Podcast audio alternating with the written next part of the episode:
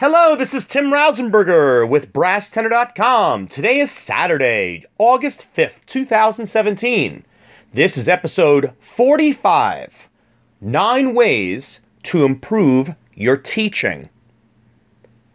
With the school year coming up very quickly, I thought it would be great to have a podcast episode for all the teachers out there, and not just music teachers. These approaches are going to be able to help everyone. Some of the things I'm going to mention might be uh, geared a little more towards the specials teachers or the specialists, meaning those instructors who only see the students once or twice a week. Nevertheless, here are nine ways that you can improve your teaching in the classroom. Number one, have a fresh start to every day. This has to do with your own mindset. It is inevitable that you will always have students who are going to try your patience in whatever way. It might be their behavior, it might be their inability to retain or just simply learn material, attention span, there are so many different things. It's extremely important to reset the mind and enter every new day with a new mindset. Very, very important. And I think a lot of people forget that sometimes they don't mean to. They may hold grudges against students or bring up past situations. Don't focus on the past, focus on the present and the future. Number two, use more, use more advanced vocabulary. One of the things I started to do more and more over the past 10 years was use words that were far more advanced than the grade level I was teaching. I find that when I do that in class, and I'll also, of course, educate the students on the words along the way, it really gives you a lot more credibility as a teacher. When you can throw out the word plethora in class, and a student has never heard that word before in second grade, there's nothing wrong with being able to take a moment, doesn't have to be every day, maybe once a week or so, where you're just talking about certain types of words that you may or may not use every day in your vocabulary. It's going to certainly help your students. Number three, uh, use a different seating arrangement. Are you a teacher who always has the same type of seating arrangements in your classroom?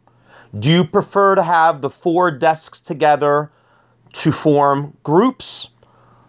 Do you prefer what we can call kind of an old fashioned classroom setup where all the desks are in rows and you have maybe five or six in each column and five or six rows across? Whatever the case is, do something that is just completely different. Maybe just put the the chairs or, or, or the desks in a circle, put them in some type of weird shape. If you're doing something in math, maybe you're doing something in geometry, for instance, and you decide to put all of them in a certain shape. Just to throw out just a suggestion.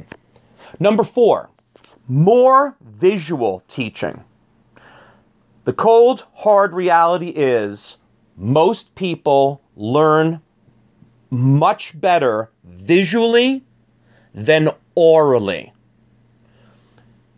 Even if you're in a situation where you might be a music teacher that's teaching on a stage and you so you don't actually have a quote unquote classroom use visual aids in the room as often as possible it's really key because there are a lot of kids who will be just nodding their heads, but they're really not completely understanding everything that you're saying when you just keep on talking and talking and talking.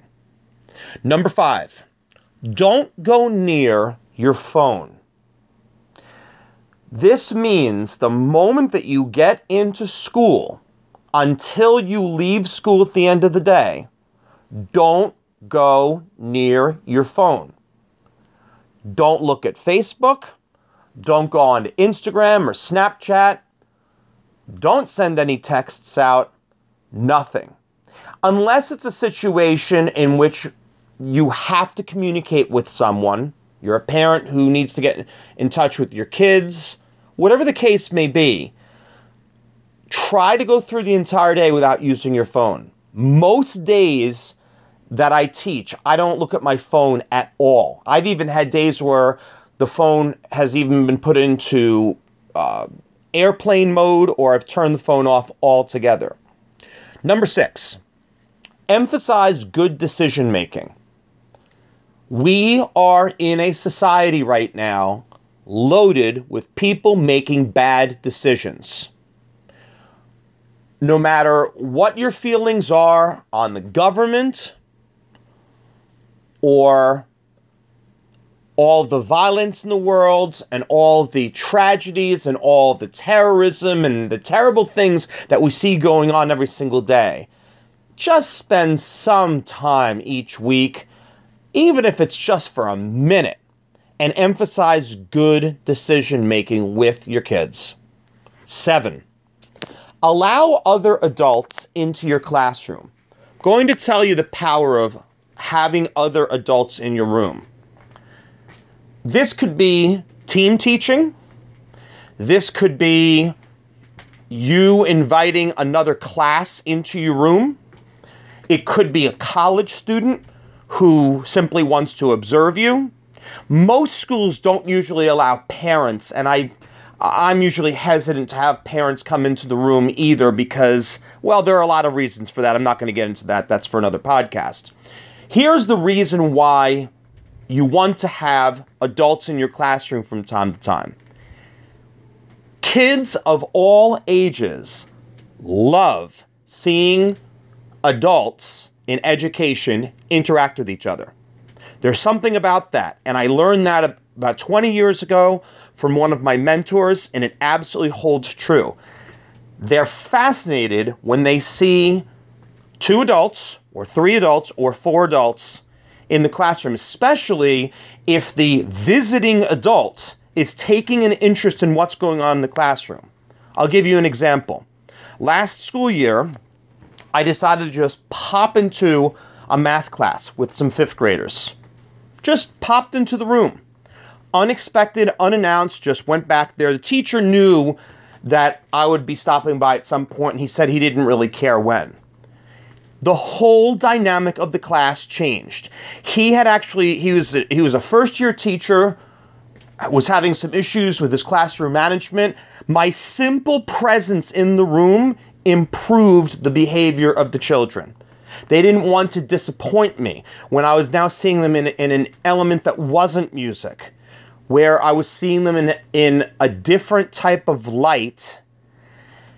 And at my next music class, every single kid said, "Why did you come into our class?" And it was actually a wonderful discussion. It and it turned out to be a game changer for him in terms of his classroom management and what he was able to get out of it. And he did reciprocate. He also came into my class and also observed. Allowing other adults into the classroom and more importantly, interacting with them right there in the middle of class, priceless. Number eight, play any type of music. If you need some proof of this, put a Google search in uh, that has to do with Mozart or other forms of classical music, playing them in the background while students are doing whatever activity. Everybody loves music. Now, this doesn't mean to go and put on something that's in pop culture today that might be inappropriate. But even just calm, soothing music in the background can really change the whole dynamic of the class. And if you don't feel comfortable enough, this is a great way to interact with your music teacher or other colleagues and ask them for advice. And number nine, and most importantly, be compassionate. We all have our own agendas and our ideas and our lesson plans. We have more stress than ever as teachers to accomplish whatever it is we need to accomplish. We are in a society now where results are everything, grades are everything, test scores are everything. Here's what doesn't change and has never changed these are still children. And children have very real issues. You need to always be sensitive. It should be the, one of the primary reasons that you decided to enter education. Be compassionate, be aware. If you see that a kid's having a bad day, that's the time that you need to back off. And if you're there for that child, he or she will remember it for the rest of their life. I hope these suggestions are going to help you. I wish all of the teachers well, and I hope you all have a wonderful start to your school year.